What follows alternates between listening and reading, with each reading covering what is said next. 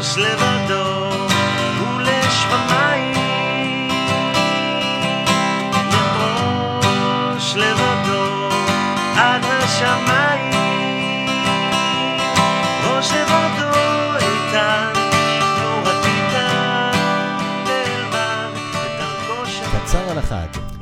רגעים על איך לחגוג את החגים באופן משמעותי. עם הרבה מירה רגב. והמוזיקאי שמעון סמית. בכל פעם נארח רב או רבה רפורמית לשיחה מרתקת וקצרה על החג המתקרב.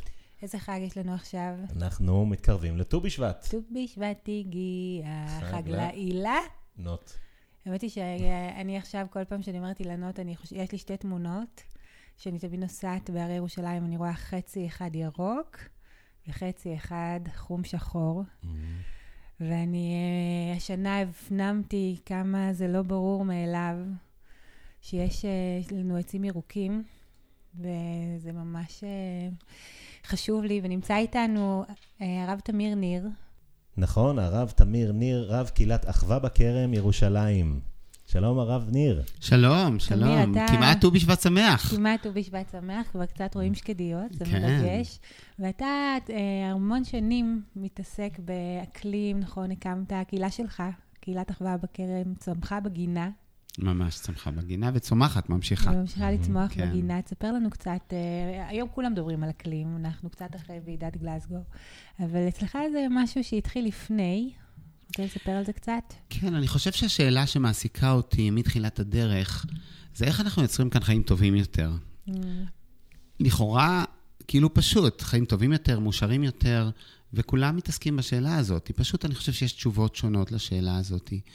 ואני לפני 15 שנה הגעתי למסקנה, קודם כל שהאתגר ליצור חיים טובים יותר חייב להתקיים בראש ובראשונה בעיר. אי אפשר לברוח לכפר, כמו שהייתה לי פנטזיה כזאת באותם שנים. והבנתי שזה שליחות, שליחות לישראל, שליחות לקהילה שלי, לקהילה, אני מתכוון לתושבי השכונה, אולי לעיר, ברמות שונות זה שליחות.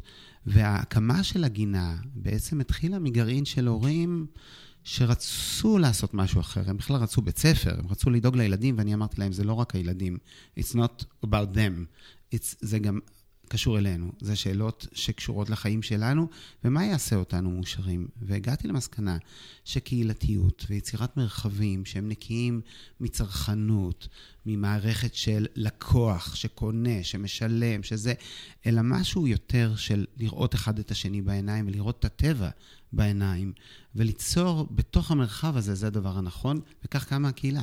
מדהים. זה בעצם קהילה שבה כולם עובדים, הם חייבים לעבוד את הטבע ולעבוד עם הטבע כדי להיות חלק מהקהילה. כן, ואחד עם השני, אני מדהים, אוסיף. מדהים. כי זה חלק גדול מההנאה של הדבר הזה. מדהים. אז אנחנו אה, כן. נחזור רגע לחג האילנות. אה, מה, פתאום אה, חוגגים יום הולדת לאילנות, חז"ל, למה לא פרחים? אוהבי מה- עצים, מחבקי עצים חז"ל. מחבקי כן, עצים, ממש, ממש, ממש. היפים היו, אני יכולה לדמיין אותם. שהאמת שלא, האמת שזה בכלל בא ממקום אחר. אני בדיוק חזרתי עכשיו מהרואה חשבון, חתמתי על המסמכים של שנת המס הקודמת, וזה המשמעות של ט"ו בשבט. בעצם, במקור, ראש השנה לאילנות היה סיום של שנת מס. אה, למיסים של מעשר עני, של מעשר שני, ובעצם זה המשמעות של היום הזה במקור. אבל כמו שאנחנו יודעים, לאורך כל הדורות, היהדות ידעה להמציא את עצמה שוב ושוב, לפי הצרכים והאתגרים, וזה גם מה שקרה עם חג האילנות. כן, אבל אני רוצה רגע להגיד, זה היה חג המיסים, ובעצם זה מחזיר אותנו לעצים, שעצים זה סוג של משאב מבחינתנו, זה לא העץ, נכון. אלא מה העץ נותן לי. זה נכון, האמת היא שמערכת היחסים הזאת, שהרבה פעמים אנחנו שוכחים כמה שהיא עמוקה בחיים שלנו, כמה אנחנו כל הזמן מתייחסים לטבע כמשאב, ונדמה לי שבתוך התפיסה היהודית יש כל הזמן ניסיון להזכיר לנו שזה לא באמת ככה. שבת זה התזכורת השבועית לעניין הזה. שמיטה, שאנחנו עכשיו עמוק בתוכה, זה גם תזכורת שלא הכל יחסים של אני לז, אם תרצו, אלא שיש כאן הזמנה לראות את העץ בגובה העיניים. בובר הרי קורא לנו להסתכל על העץ ביחסים של אני אתה. אתגר נורא נורא גדול. האם אני יכול להסתכל מילא על בן אדם או על בעל חיים, אבל על עץ כאני אתה במערכת יחסים של הבנה עמוקה של הזהות ושל השיתוף. איך? רגע, טוב. אולי תקריא, אתה רוצה להקריא לנו קצת בובר? אני מביט באילן, הוא אומר, אני יכול לקלוט אותו כתמונה. עמוד מזדקר שהאור מתנפץ עליו, או מטז של, של ירקות שבו מתמזג רגע כחול, רקע, סליחה, כחול כסוף של רוך לבב. יכול אני לחוש אותו כתנועה, רצו ושוב של עורקים, סביבות לגרעין המצטמד והמשתוקק, יניקת שורשים, נשימת עלים, מסע ומגע אין סוף עם האדמה, טעם האוויר והצמחייה והאפלולית עצמה. כך הוא אומר, אה, והוא בעצם מתאר, ממשיך ומתאר, לא אקרא את הכל, אה, כמה פנים יש למבט הזה, יכול להיות למבט הזה עם העץ. כמו שאני יכול להסתכל עליך ולראות כמה פנים יש בך, ולהכיר אדם ממש לדעת אדם במובן של להאיר פנים שונות שלו ולראות אותו כ"אני אתה", כמו שבובר מציע, כך הוא מציע גם עם העץ. זה אתגר נורא גדול. ואני, לקראת השיחה הזאת, חשבתי, אני שואל את עצמי הרבה שנים, איך אני ממסגר את הנושא הזה של קיימות. ויש כל מיני דרכים לדבר על זה. ובחרתי לדבר על יחסי גומלין. נדמה לי שבתוך הכותרת הזאת, יחסי גומלין, הכל מסתתר, כי אנחנו דווקא היום חיים בעולם שבו מנסים למכור לנו איזה סיפור על זה שאנחנו חיים כאיזה אטום בודד, בתוך העיר, בתוך הקופסה שלנו, מול המסך שלנו, מול ה... ובעצם ההבנה העמוקה הזאת, שיש מולי מערכת יחסים שלמה, שאני פוגש אותה בכל רגע ורגע, ושאני תלוי בה, גם במובן הפיזי, עכשיו אני נושם. ברור שהאוויר שאני נושם מיוצר על ידי צמחים רבים, על ידי העצים, ובלי זה אין, אין חיים. ואני מאמין שהבנה עמוקה של זה, רק של יחסי הגומלין בין האדם לבין הטבע, יכולה לשים לנו את המשקפיים, להעניק לנו את אותם משקפיים של קיימות, כי בעצם ההבנה, גם מול האחר, גם מול אדם וגם מול הטבע, שאנחנו בתוך מערכת יחס של, של יחסי גומלין, אה, יכולה לשנות את ההסתכלות שלי על האחר. זה לא רק שאני מנסה לנצל את האחר או את העץ, אני מבין שקיומי ליטרלי תלוי בו. תמיד, אני חושבת על זה המון בימים האחרונים, זה חלק מהתעוררות שלי למשבר האקלים. בעצם אנשים לא באמת קולטים שהם תלויים באחרים, הם גם לא, הם מרגישים שהם מתחרים באחרים, זה לא רק שאנחנו לבד, אלא זה אני נגד אתה, אם אתה תתפוס יותר מקום ממני, מה יישאר לי? Mm-hmm. נכון, אנחנו לא בעולם. איך באמת אפשר לעורר אנשים? איך אתה מצליח לעורר אותם, אם אתה מצליח להרגיש את זה, שזה יגיד, וואו, אני משנה את כל פרדיגמת המחשבה כן. שלי. זה אכן אתגר קשה, אני מסכים שזה גם נורא נוח להשתמש, וגם לא במקרה, בובר עצמו, כשכותב על יחסים של אני אתה, הוא מבין שזה לא הסטנדרט, זה לא היום-יום. ביום-יום יותר טבעי לנו להיות ביחסים של ניצול ושל חוסר הבנה של ה... ושגם מנצלים אותי. ושגם מנצלים הז... אותי, נכון, כן. אנחנו כל הזמן ב- בתוך זה, ו- ואז באמת צריך כאילו special occasions כזה, צריך לייצר את המרחב ש- שעושה את זה. נתתי את הדוגמה של שבת, הדוגמה של שמיטה היא קלאסית, גם כן, במובן הזה שאנחנו ממש מוזמנים רגע להסתכל על האדמה, לדאוג לאדמה, לדאוג לבעלי החיים ולדאוג לכל היצורים, ולאחר כמובן, לכל היצורים שנמצאים כאן.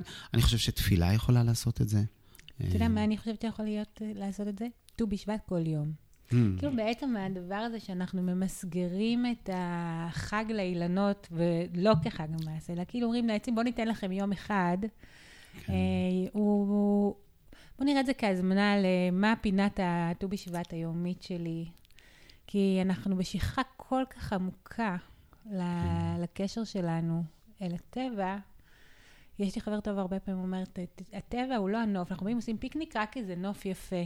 Mm-hmm. זה, הוא לא הרקע, הוא המנה העיקרית. את מזכירה לי את, ה, את מה שנועם עושה, שהוא מוציא הייקו ביום, שזה כן. בעצם שיר קצר, כן. שיר זן, שבעצם מזמין אותנו לשים לב לדברים, ואני לא חושב, זאת אומרת, אני חושב שתפילה זה בדיוק זה, היכולת כן. לשים לב.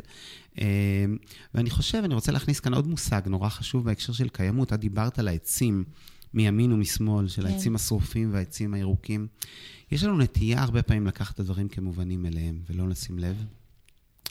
ואנחנו, אה, אפשר לכנות את זה שירותי החינם של הטבע. כן. כאילו אנחנו מתייחסים לזה, זה ברור, העצים כאן, האוויר כאן, הים כאן, הכל כאן. וצריך לשים לב אליהם. וצריך לשים לב, ולשים לב שאנחנו באמת מנצלים אותם עד כלות, וזה, וזה בסוף פוגע בנו. אה, כל מין שנעלם מכדור הארץ פוגע באיזון הכללי, אז אנחנו יכולים להגיד, טוב, מה אכפת לנו מהקרפדה הזאת? שלא יהיה אותה, היא לא כן. כזה חסרה לי. זה נכון שאני לא כל יום חושב על הקרפדה הזאת, אבל כל מין שנעלם מכדור הארץ, כל עץ שנעלם, פוגע, פוגע באיזון. אה, בוריס ג'ונסון דיבר על נטיעה של שלושה טריליון עצים בתוך אה, פחות מעשר שנים. זה יכול לעשות שינוי. אז אם יש לכם יכולת לא לטעת שלושה טריליון, אחד או עץ. שניים, תטעו עצים. כן, כל עץ מעולם לא תורם היה כל כך חשוב הרבה. להגיד, כאילו, נכון, אה, לא אורנים דווקא, אבל חרובים ושקדים ורימונים. אולי אה, השנה יש לנו בעיה עם זה שנת שמיטה, אבל אנחנו ניקח את זה כהזמנה יותר רחבה, להגיד, אה, המצווה היהודית שלי זה לכו תטעו עצים. לגמרי. ולא לקחת כמובן מאליו. לא לקחת כמובן מאליו. תהנו מזה, גם תשימו לב, כי אני חושב שהמערכת הזאת של יחסי אני-אתה, זה לא רק בשביל שלא ננצל כל הזמן את העצים, יש כאן משהו שהוא עמוק יותר. אני חושב שבנפש אנחנו חייבים להיות במקום הזה, אנחנו רוצים להיות במקום הזה. בעיניי זאת ההזמנה לגן עדן, זאת ההזמנה של שבת. זאת ההזמנה של שבת שמזמינה אותנו רגע להיות בגן עדן במובן של להיות חלק מהעולם, להרגיש חלק מהדבר הזה, ולא במבט החיצוני, המנצל, שמתבונן ביחסים של שליטה של האדם על הטבע, אלא חלק מהדבר הזה. ויש כאן ריפוי מאוד חשוב לנפש, היכולת הזאת היא להיות לרגע חלק מזה, ולא מעל, לא מתבונן, לא שולט, אלא חלק מהדבר. וואו, תודה רבה, הרב תמיר ניר. בשמחה, בשמחה. אה, ט"ו בשבט שמח. אה, הנה ברוש לבדו, אני חייב להגיד על זה מילה, סליחה. הנה ברוש לבדו, השיר המקסים הזה, שהוא כאילו מדבר על עץ, אולי הוא גם מדבר על עץ, אבל כך אני שמעתי לפחות, שהנה ברוש לבדו נכתב על הרצל. והיכולת שלנו להעז ולעשות מעשה ולחלום. ולחלום. ולהגיע. ו- ולהצליח, גם אם אתה לבד. אז אני רוצה לחזק כל אחת ואחת מכן אה, שם בבית. גם אם אתם לבד, בבניין למשל, ואתם רוצים לעשות קומפוסט, או לעשות גג סולארי, או לעשות שינוי במשפחה ולהפחית, לנטוע עץ. או לנטוע עץ, כל דבר שאתם רק רוצים, תאמינו בעצמכם. גם ברוש לבדו יכול, גם הרצל יכול, ואנחנו תלויים גם בכם. אתם. אנחנו לגמרי. צריכים שתעשו את זה. הרבה בודדים יעשו כאן שינוי. תודה אמן. וחג אה, ט"ו בשבט. שמח. ואני ראיתי ברוש שניצב בתוך שדה מול פני השמש בחמסין, בקרה, אל מול פני הסערה על צידו נטע הברוש לא נשבר את צמרתו הרכין עד עשר הים קם הברוש ירוק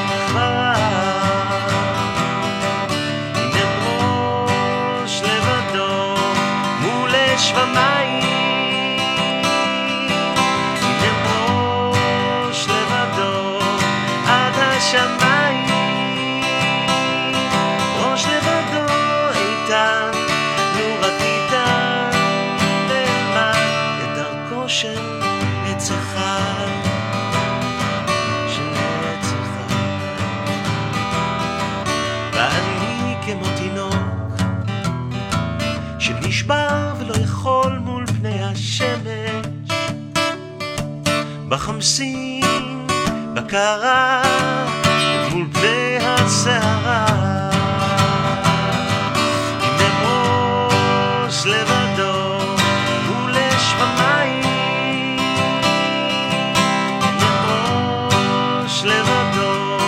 עד השמיים